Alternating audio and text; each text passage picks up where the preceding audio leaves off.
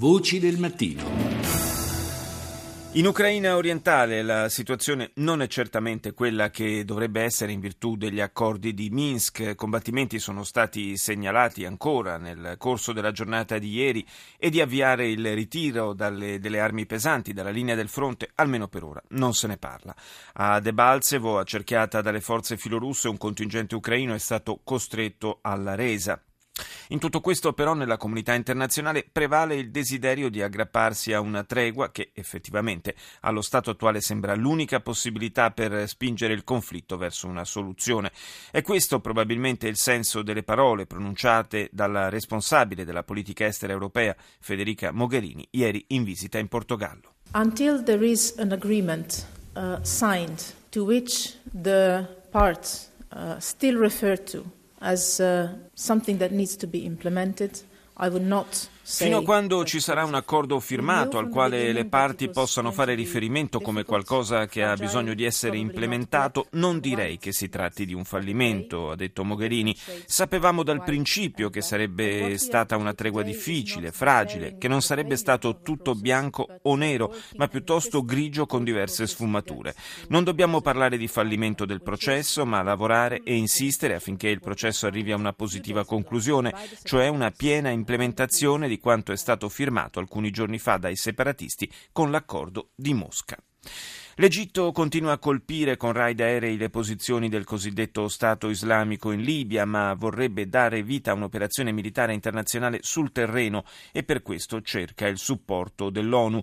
Il governo del Cairo a questo proposito lamenta il fatto che il fronte libico venga considerato secondario rispetto a quello aperto in Iraq e Siria. We are very upset on that because, specifically with regard to the international coalition against Daesh, against this terrorist group. Siamo molto irritati con la coalizione internazionale che combatte il gruppo terroristico chiamato Daesh, lo Stato Islamico, dice il portavoce del Ministero degli Esteri egiziano. Noi siamo parte di quella coalizione, ci aspettiamo più materiale e supporto politico e soprattutto che si smetta di applicare un doppio standard di comportamento perché la situazione in Libia è altrettanto grave di quella in Siria e in Iraq. E in attesa di una presa di posizione da parte delle Nazioni Unite, nel frattempo il Cairo cerca di mettere in piedi un'alleanza di stati arabi per fare fronte all'avanzata dell'ISIS.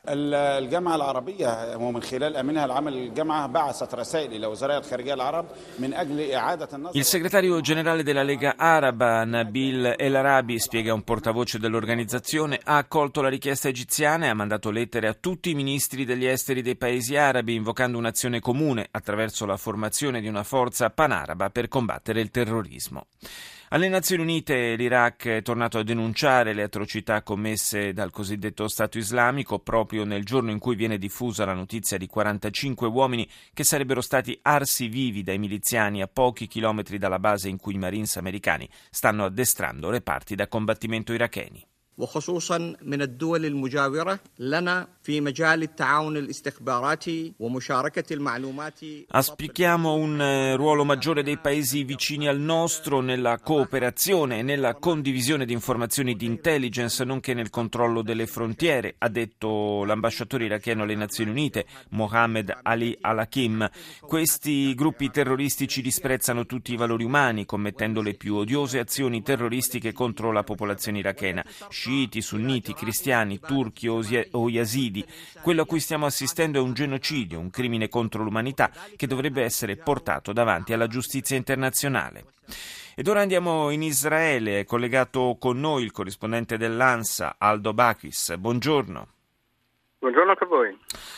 Allora, siamo ormai in pieno clima preelettorale in Israele, evidentemente le elezioni si avvicinano, sono fissate per il 17 marzo, lo ricordiamo, sono elezioni anticipate e c'è un elemento in qualche modo nuovo rispetto al passato, quello relativo alla componente arabo-israeliana, cioè il numero ma soprattutto la coesione degli eletti arabi alla Knesset che potrebbe forse per la prima volta avere un peso. Sì, è uno degli sviluppi principali di questa campagna elettorale. Ormai siamo quasi a un mese dal voto, i grossi protagonisti sono ancora i partiti tradizionali, il Likud di Benjamin Netanyahu e campo sionista guidato dal laburista Yitzhak Herzog e da Tzipi Livni, che è una leader centrista.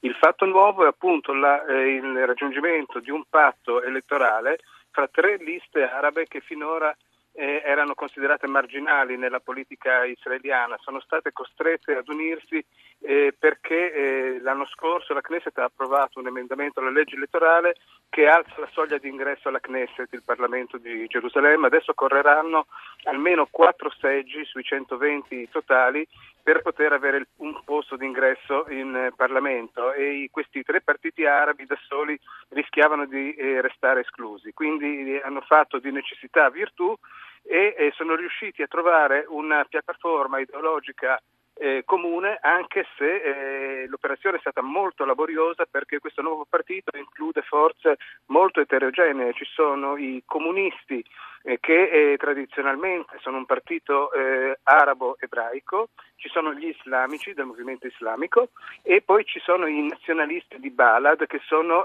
molto spinti sulla causa palestinese, e quindi si tratta di forze eterogenee, certo, che hanno faticato non poco a trovare una piattaforma comune, anche per la presenza fra i loro candidati di 2 donne, cosa che non era facile per gli islamici da accettare, e per la presenza nella lista dei candidati anche di un candidato ebreo.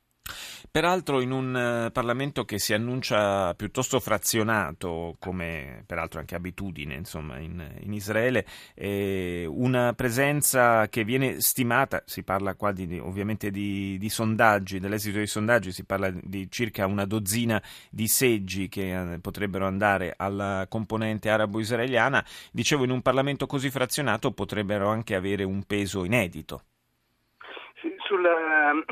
Sulle ripercussioni pratiche di questo sviluppo ci sono ancora valutazioni diverse.